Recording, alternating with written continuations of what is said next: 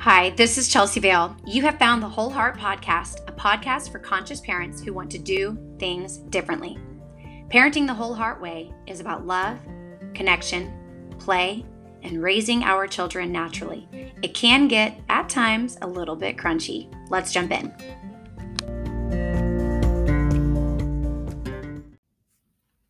Lately, I feel as though the universe has been pushing me to do an episode on the hurried child. And this is the title of a book that has been presented to me a couple of different times, um, whether it's Instagram or through another book that I'm reading and it's referenced in there or on Amazon. Hey, here's a book you may like. Um, and I'm very interested in reading it. I have not yet. Um, but I do, I know a lot on the topic of the hurried child. And what I mean by this, or what I think the author of this book means, is our society um, tends to rush through childhood. We have a lot of various um, devices and what I what I consider crutches um, to get kids from one phase to the next. Although, if you think about when your child was first born, think about the things that they did without any intervention from you whatsoever. And almost always, right around the same time as all of your friends uh, with their babies, noticed the same thing. Um, things like uh, smiling. Maybe your baby smiled for the first time, and that was just such an amazing moment. You know, you giggled and you laughed and you FaceTimed all your friends. Oh my God, here she is smiling right now. This is amazing. Um, and then the time that they they push up a little bit and they kind of scan their little you know head turns from side to side think about when they rolled over for the first time um, usually it's from tummy over to their back because their their little heads are so heavy that it naturally pulls them over but then you get so excited when they go from um, from back to front a full full rollover, right? Those are the things that kids do automatically, no intervention whatsoever. Some of you may have attributed to um, tummy time or something, right? Oh my gosh, look, it's because of all the tummy time. Um, but believe it or not, those are things that kids do naturally. In fact, um, you know, basic stages in human development you know, they tend to hit around the same time. So, scooting, crawling, standing, your baby should be bearing weight by about four months. You know, you've all seen the charts. Um, shoulda, coulda, woulda is kind of what I say. Some babies stand up at nine months, some babies wait until they're a year old. It's usually like give or take three, maybe even six months when we get into the later stages. But um, right around the same time, there's sort of an average mark, right? And then when your baby starts crawling and standing up, that's when we almost see parents go, oh, yay, they're almost ready to walk. And what that is most of the time is the parent is sometimes exhausted from wearing the baby all the time or carrying the baby in the carrier or pushing them in the stroller. I can't wait until they walk, right? So many parents say that. But I caution you not to add any additional devices to push or encourage this natural natural stage of development which is walking um, it's tempting to want to go buy the things that i know were given to me and i found myself using them because i had twins but i think if i had a singleton i would have skipped these things and i would have probably worn my baby more and encouraged a little bit more independence so they can learn to stand up on their own, scoot from side to side, and then eventually take their own steps and and fall. They should fall hundreds of times, but try to avoid buying things like um, walkers and exercisers and things that quote unquote encourage walking because until your baby is ready to do that independently without any sort of device or technology, um, doing it too soon could actually interfere with um, their gait, their walking structure. And that's just an ex- i'm sorry not their structure their um the way that they walk. Um that's just an example um with walking but what i mean today or what i want to really focus on in this episode when i talk about the hurried child is rushing kids through childhood to a point where they lose that dreamy state of existence that they're meant to stay in for as long as possible um, sometimes we engage in too many adult conversations with them or in front of them. Sometimes we expect them to cope with emotions and feelings sooner than they're ready. We may um, even start introducing um, skills too soon um, for them when they they may or may not be quite ready to do it and then they become frustrated and you know then there's more meltdowns and um, and so on. But today I really want to focus on rushing academics and rushing through sports. These are things that I think um, are difficult for people who are not in the Waldorf world to really understand. Why do we? Delay academics or formal lessons what's the purpose of that and how can we be doing that if we're not a waldorf family for example, yesterday I was at a park with um, a girlfriend of mine, and her neighbor joined us. It was a dad who's going through divorce, and he had his um, son there with him, and he was looking up some information on his son's new school, and he was pretty upset that his ex-wife had his son in what he thought was a school, but he said, "Oh my gosh, it's just a daycare. It's just a childcare," and he said he's five. He needs to be in school. And although I understood where he was coming from, this is someone who, you know, probably wants what's best for his child. Like so many of you, we think five years old. What do we think? We think kindergarten, but that's a very American way of thinking. I think in lots of places all over the world, five is still too young for formal school. In fact, kindergarten in the Waldorf terms is ages three through six, and you don't start first grade until age six. And even then, in first grade, um, some of the information, the formal lessons are what may have been taught in an American preschool, right? Um, when it comes to formal education in America, what we tend to do is we have the kid in kindergarten, and kindergarten used to be where the child was playing and they were engaged in what we call centers. So you had your um, your math center which may have just been like blocks and numbers and sorting cubes right? You had your reading center which was books but the child was not even remotely expected to read at this point. And then you may have had your kitchen center and maybe like a um, gross motor fine motor play and then of course there was independent time with the teacher. But that was mostly kindergarten. It was a lot of um, social emotional development practicing sitting on the floor it may have included a calendar time and and so on. But then um, as time went on, we're no longer just introducing children to the idea of school. Kindergarten became introducing um, adding, subtracting, counting, patterns, shapes, um, even so much as like learning some of the states, uh, lots of science, sink or float.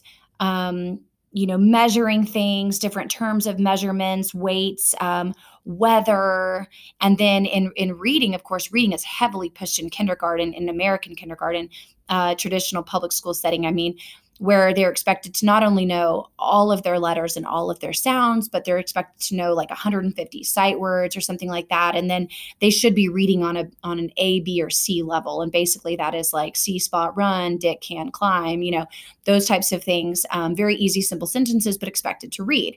Um, but then because of that, then what we have is the preschoolers who would start marketing school readiness and they would push the, the the curriculum from kindergarten in preschool. And you're going to have to know this in kindergarten so let's teach it in preschool right? And then you see preschoolers struggling with sorting and colors and and shapes and they're trying to learn all of their letters. But as for a 4-year-old these are really abstract concepts. And in order to formally teach what's quote unquote expected by kindergarten to a four year old, there's a lot more sitting at a desk or sitting on the floor, lots of memorization, lots of flashcards. These are all things that actually hinder development. And then what was happening, or what is still happening, I should say, is if your child is getting ready for preschool, then the parent of the three year old starts to go, Oh my gosh, they don't even know their letters. I should at least start introducing their letters. Slow down. They are not going to show up into a preschool setting and be expected to know A and B and C. And uh, what I was explaining to a friend of mine who found himself in this predicament, wanting to um, expose his three year old to all of these letters and numbers and shapes and get him, you know, ahead of the curve um, I said, slow down, slow down, slow down. You can teach A says ah, okay? But that doesn't actually make any sense to a three year old because when he's out and about and he sees a sign for Chick fil A, that A doesn't say ah, and that will confuse him.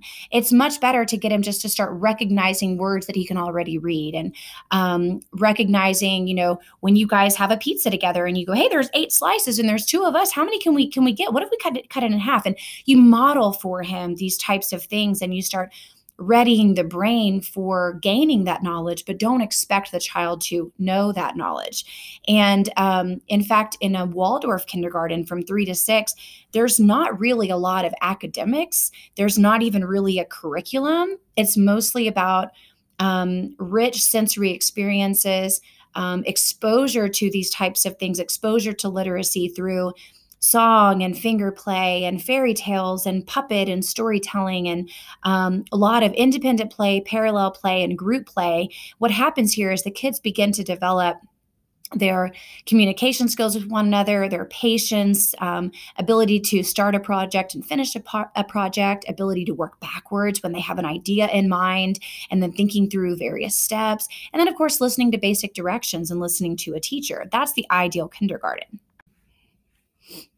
on some of the Facebook pages that I follow, I'm, I'm a member of like almost every single Waldorf page, Waldorf Education, Waldorf Early Childhood, Waldorf, Waldorf Parents, Waldorf Teachers, and, and so on and so on. And the question tends to come up with a new mom how do I get everyone in my family to understand why we're quote unquote delaying education?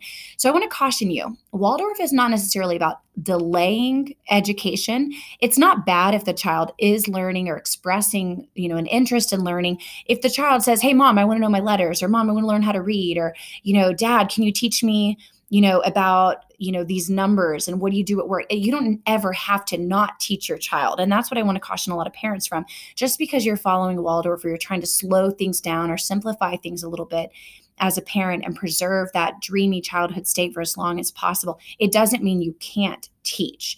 So what i always tell parents is the goal of early childhood these first few years and in waldorf it's not just four years like it is here in america it's actually about seven years um, those first few years, really preserving that childhood as long as possible, is not about not teaching, it's about not forcing and not expecting anything from your child, right? It's about exposure and practicing and building the brain and building the body.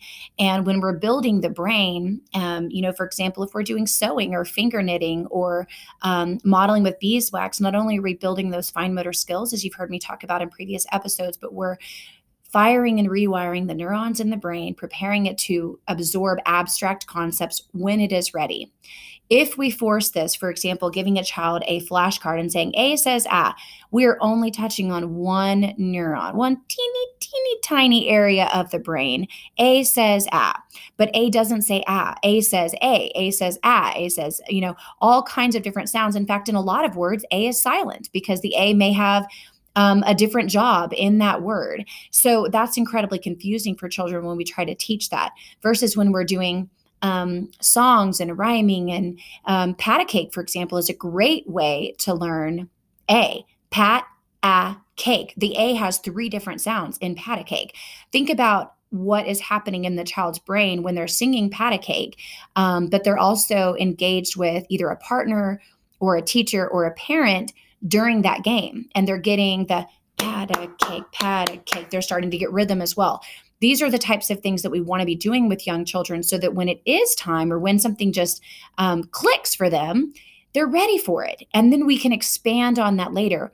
In Waldorf, we don't want to teach kids to learn, we want to teach kids to think learning to think and expand on concepts is ultimately the goal um, and the same goes with with body movement right when we push too much too soon for children, it can actually stunt their growth. For example, the walker that I was talking about.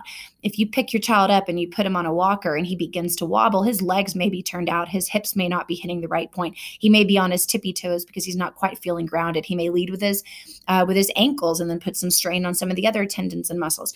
When a child is not ready to do something, whether it's physically, emotionally, or mentally, we actually hinder their development by rushing them through. People ask me, How are your kids reading already? I'm like, I don't know. I never taught them. I read. I read to them all the time. And then it just kind of clicked. They, in the morning, if they get up before me, they're told to go to the couch and read a book. Now, it, it started with flipping through the pictures and telling themselves what they thought the book was about. If it was a book they were familiar with and they knew some of the words as they were reading, um, but other times it was just after reading and trying to follow along with their eyes, their brain just picked it up and they naturally recognize words that I never force fed them. And they are both reading at probably a second or third grade level from when I was teaching. I don't know what it would be now, but they're definitely reading at a higher level uh, without any formal education whatsoever. And I find that incredibly fascinating and, and validating in a way that slowing down a little bit helps. Also in Waldorf, um, what they they teach with math is we don't just teach addition to start, which is very common in a public school setting. You teach addition, and then the next year, you or the ha- the later half of the year, you might teach subtraction. But in Waldorf, they just teach the concept of math in general. I mean, you actually learn the concept of what is five? What does that mean? How many different ways can we make five? How many different ways can we make 10 how many different ways can we count? Can we count by twos? Can we count by threes? Can we count by ones? Can we count by fives? Can we count by tens? How high can we know? What is infinity? What is the concept of infinity? What's the concept of number and fractions? You really dive deeper into the basic concepts and you teach all four operations adding subtracting multiplication and division all at the same time for the child to manipulate and work with numbers so, in sum, basically, what you would say to somebody who's wondering why you're not teaching formal education, I get this from my mother all the time. She says, Well, eventually they have to learn academics, Chelsea. I'm like, I know that. I know they eventually have to learn academics, but they're learning so much now. My kids can can tell time already and they know time because I've exposed them to that. And I say, hey guys, when the small hand is on the eight and the big hand is on um, the 12, it's time to go get dressed for school. Hey guys, when the big hand gets to the to the six, that means it's 8:30. That's time to put your shoes on. They're learning that when the big hand is on the 12 and the little hand is on the seven, it's time to get in the tub. They've learned time and they have a digital clock as well as an analog clock and they've learned time just through exploration. They've learned the states. My kids can name pretty much all 50 states and they're five and some of them they even know the capital. They know the terrain. They know the weather because we've done lots of traveling together um, and lots of experiences. In fact my kids even know some of the presidents of different states uh, or where where the president came from uh, throughout the us because we've been to those places and they recognize various monuments and names and and they ask questions about you know different you know statues and sculptures and museums and things that they see when we're out and exploring. It doesn't mean that um, you know waldorf is not necessarily delaying education but we don't sit a child down and force them to memorize information regurgitate information. It's really all about exposure at this age. And then they can dive in deeper when they are developmentally ready. So you just tell somebody my goal right now with my young child is to provide rich sensory experiences, expose them to things, and allow them to challenge their body and their brain and their heart at their own pace. Formal education comes much later. But there was a mother who posted on one of these Facebook pages and she was talking about her um, father and she says how do i get my father my child's grandpa to stop teaching him a bunch of stuff you know? And i said don't worry about that. She said but we're trying to delay. And i said no you don't delay. You don't delay education. If if grandpa or papa or mima whatever wants to sit your child down and explain to them about the Vietnam War, as long as it's age appropriate and your child is enjoying it, great. Um, my dad will sit my kids down and talk about, you know, King Arthur and the Knights of the Rounds table, and um, he'll play flashcards with them, and he loves to lay some cards out and have them put the numbers in order. As long as they're engaged and they're enjoying it, great. Um, it's really just about no forcing, no expectations, and no pressure at this age. They'll get there when they're ready. If my child says, I can spell pig, and they say P I K, pig, oink, cool. I don't care. I'm not going to correct them. They'll eventually figure it out. Or I may say, hey, all of those sounds sound a lot like pig. Did you know, believe it or not, that pig doesn't end with a K? Can you believe it? It kind of sounds like it would, but pig, yeah, we just don't really say the G is hard. Did you want to write it down with me? And I might go write it P, P, P, I, eh, and I do the I, oh, and I always do the dot at the top as if I'm being punched in the stomach, Ugh, and then g, g, I hear g, like gorilla, pig. Oh, it is a G, P I G, pig. Oh, yeah, man, you were so close. And then we high five or whatever. It really depends on your child's temperament and their age. At five, that feels appropriate to do. But when they were three, I would have probably just been like, oh, you're proud of yourself, you know, and let the child experience um, letters and sounds and play on their own. If you put too much pressure too early by overcorrecting um, then the child eventually is like, I'm dumb. I can't do anything. I'm not smart. I can't learn. That's kind of the message that they get when they're overcorrected or when they're taught things before they're development, developmentally ready. Because if you put a bunch of letters in front of a child, for example, or a bunch of numbers, until their brain is ready to absorb the concept of letters and numbers, you might as well just put out a bunch of hieroglyphics for them and expect them to understand what it means. When they're not ready, they're like, whoa, I'm dumb. I'm stupid. I can't grasp this. What am I even looking at? Right?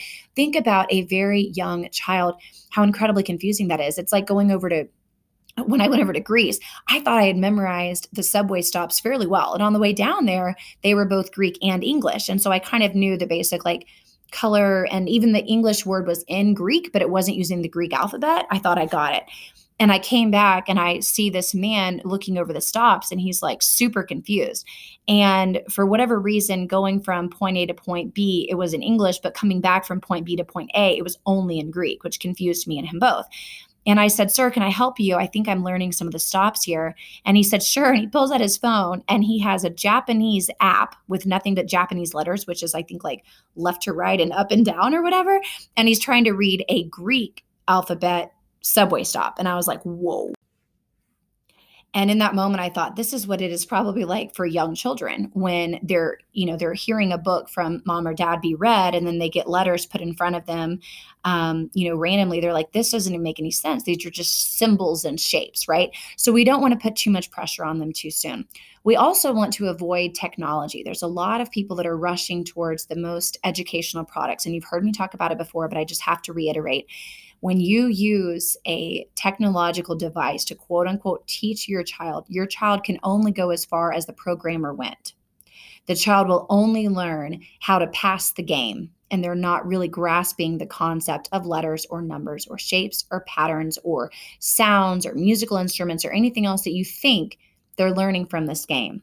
It is a very limited way of teaching and a very limited way of learning, not to mention the danger of the blue lights and the radiation and the just technology in general and the various images and sounds. Uh, very offensive to a young child's um, senses. So we want to be aware of that. Remember, your child is still a sense organ, and everything that's coming in, they're really holding on to and it's, if it's offensive to them then it actually hinders their learning and their in their process. So slow down a little bit. Your child does not necessarily need to be in any of the um, you know sports activities. We've got sport ball when they're two or three and we've got soccer stars starting now at like three and four years old. And um, and then you know teaching everything probably a year or two before it actually can be fully understood from your child is really doing um, kids a disservice so it's just important that we that we slow down and we decrease the amount of um, toys in our home to where it's a little bit more simplified and where when we have less toys, children actually play more. When we are more organized, your child feels more organized. When we are calmer and we create an environment of magic and imagination and simplicity, your child feels less frazzled and more joy.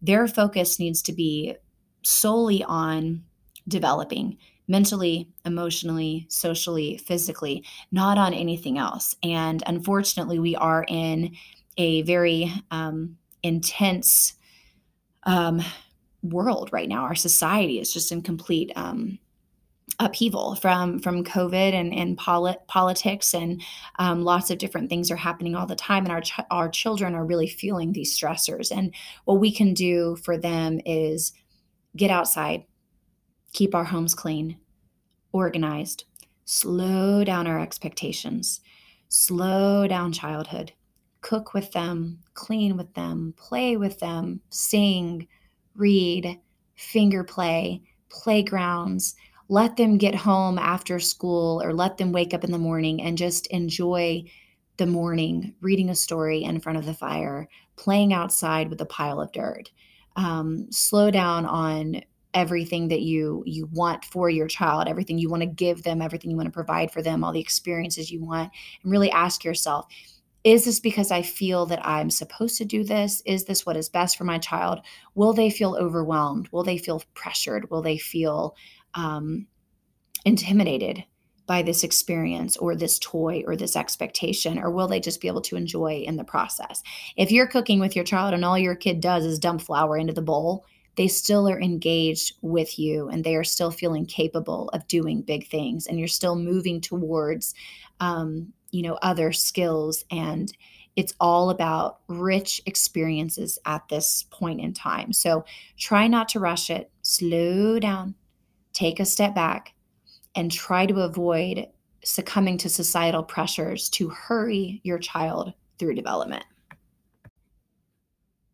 the cat's out of the bag. Um, I've been teasing you guys that I'm starting a Waldorf school, and I wasn't able to completely um, divulge where the location is, but it is actually going to be in Bozeman, Montana. Um, I was still working out some of the details and then informing other people in my life before putting it out there on the podcast publicly. Um, but I've purchased a five and a half acre property in Bozeman that backs up to a creek. Uh, there's timber woods across the property, and we're adding a natural playground. We're finishing out a detached house to be the classroom. Uh, we're adding some yurts. Um, there's a fire pit as well, and there's going to be an indoor setting uh, where kids are going to be able to um, cook and clean and do some of their um, handwork, and then we should have a workshop as well and some spaces for um, for art. So if you are in um, Montana, if you're in the Bozeman area, or if you are considering um, relocating with your family and you're looking for a place where um, vaccinations are not required, where no child will be in a mask. Um, and teachers will also not be required to wear a mask or vaccinate. In fact, if you are a Waldorf teacher, we are looking to hire um, a Waldorf teacher. We've already accepted lots of applications. We are interviewing um, next week, but I don't think we're going to be making any big decisions anytime soon. Um, but we are paying a competitive salary, hours are flexible, and we are welcoming student applications as well. So if you are able to move and interested in finding um, a Waldorf uh, school for your young child that's not um, overwhelming. We are just starting with early childhood and first grade um, this year, and then we will be adding on to the grades each year as we grow. Um, but the first year, the the founder year, I should say, for the um, first graders, um, that teacher will stay with them all the way in through eighth grade. So if you have a six or seven year old or even a five year old that um, you think could be ready for um, first grade, and by five, I mean like five turning six by the fall, um, would be great.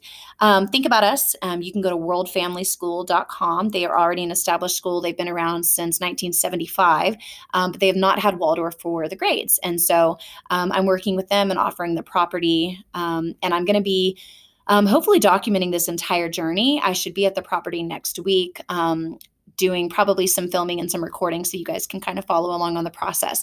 Um, we are accepting um, sponsorships and donations if you would just like to support the school, support the content, support the mission. Um, you can donate through Join the Tribe on wholeheartcrunchyparenting.com and just specify what you want your donation to go to. Um, I have been falling behind on the um, monthly uh, book list and Waldorf toy updates and parenting skills that I've been doing for members only on that page.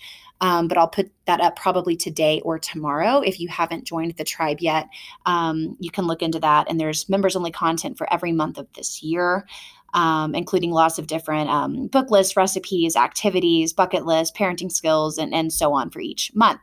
Um, but anyway, I would really just encourage you to go to wholeheartcrunchyparenting.com, join the tribe, uh, visit the worldfamilyschool.com if you want more information on the school. Um, again, that's early childhood and first grade for next year. And if you have any questions or any feedback on some of the episodes that you've heard recently, or if you like what you hear or don't like what you hear, please shoot me an email, chelsea at joinwholeheart.com. Thank you for listening. Be well.